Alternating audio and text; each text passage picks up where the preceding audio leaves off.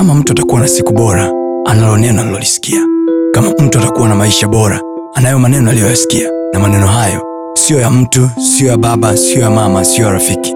Bali ni maneno yatokayo kwa mungu mwenyewe ambaye akisema kila alichokisema ana uwezo wa kutimiza. We are all created from the imagination point. And because of that kitu halisi sio linaloonekana. Ni ile picha ya mungu aliyokuwa nayo ndani kuhusu sisi. Oh, yes. ile imagination ile ndio mungu aliibariki.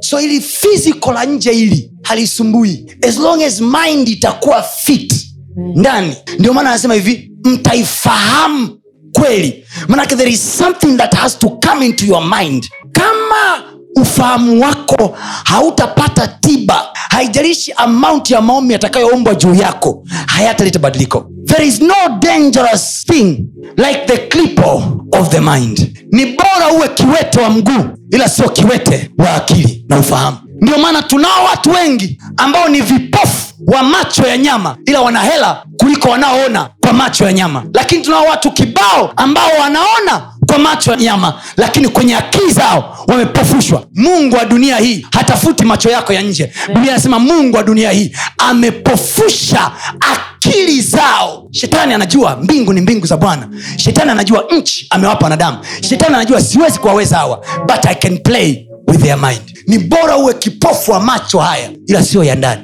Huku ndani ukijiona wewe sio wa juu hata tukunyanyue vipi. You'll always be inferior. Hakuna kitu kibaya duniani kama kuwa na hali ya kujiona duni ndani. Hata upendwe vipi you will never be satisfied. You see kama unajijua una inferiority complex mind never get married. Kwa sababu whatever that your woman will do you will feel she's undermining you.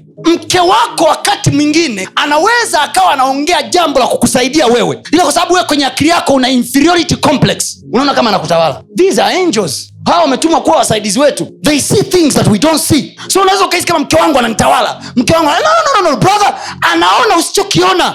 But your ability to handle your mind can take a positive or negative. Its good to be a junitor at work but a boss in your mind. Kazini kwako kuwa messenger kuwa mtu wa kutumwa lakini make sure kwenye akili yako una akili ya kibosi. Amen. because hiyo akili akitumwa utaibeba mpaka nyumbani kwako. Na mke wako akikuomba hata bebi naomba unushie kitana unanituma mimi unanituma mimi. Seriously? Kwa nini? You always want to show out the power of manhood. Abraham msikilize sara mkeo wanaume wengi wameingia shimoni kwa sababu tu ya feeling ya kuona kama mke wangu mbona kama anataka kunitawala siona kutawala bro. Kuna mahali kweli natakiwa na speed governor asipitilize ila kuna maeneo mengine anatoa msaada. Si mungu anaweza akakupa upako wote lakini kama mind haiko kwa mungu upako wako hauna kazi. You need people to encourage you. Nafikiri kwa nini watu wanapenda encouragement? We need encouragement because our mind need to be fit to do don't disappoint one another in marriage. Siku ukioa au ukiolewa dada huyo kaka wa watu huyo binti wa watu uliyepewa mtie moyo muencourage. Hata kama huna hela ya kumpa basi huwe na maneno hata mazuri ya kumwambia. Kwa nini? Anachohitaji wakati mwingine mtu sio hela. Anahitaji tu uwezo wa kuonyesha kwamba you can. Naomba niwaambie Yes. akili yako duniani ina nguvu kuliko shetani. Amen. your mind has power. Kwa sababu usisahau pumzi yake mwenyezi inawapa watu akili. Kwa akili yako ina nguvu iko to god. Kwa sababu akili yako ni pumzi yake yeye. Mwanadamu alipuliziwa pumzi iliyo hai. Manake mungu alifanya impartation ya pumzi yake. Kwa mwanadamu hapumulii pumzi yake. There is another thing called the breath of almighty Amen. kumbe ninaweza nikawaza kuhusu mafanikio nikahisi nawaza tu kumbe mbele za mungu mchakato umeanza. Sema kwa jina la yesu. Kuanzia leo hii. Kuanzia leo hii. Kuanzia leo hii kila wazo naliwekea mlinzi. Naliwekea mlinzi kwenye akili yangu. Kwenye akili yangu kwa jina la yesu. Jina kila wazo Kila fikra ipate kutii kristo. Kristo. ninaangusha mawazo. Mawazo. Mawazo mabaya. Akili mbaya. Fikra mbovu. Kwa jina la yesu. Kwa jina la Yesu. hali ya kujiona duni. Hali ya kujiona chini. Hali ya kujiona maskini. Na ikataa. Kwa jina la yesu. Mawazo ya kufa kufa. Mawazo ya kuumwa.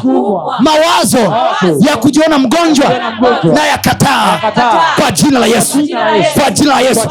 Mashetani hamtakuwa na access. Hamtakuwa na uwezo wa kuingia kwenye akili yangu. kwa jina la yesu. Taarifa yoyote inayoingia ndani yangu na ichuja leo hii. Kwa jina la yesu usiache kufuatilia masomo yetu mengine kupitia mitandao yetu mbalimbali ya kijamii ambayo yote inatumia jina la pasta tony kapola. Youtube facebook pamoja na instagram. Namba ni 762153539 barikiwe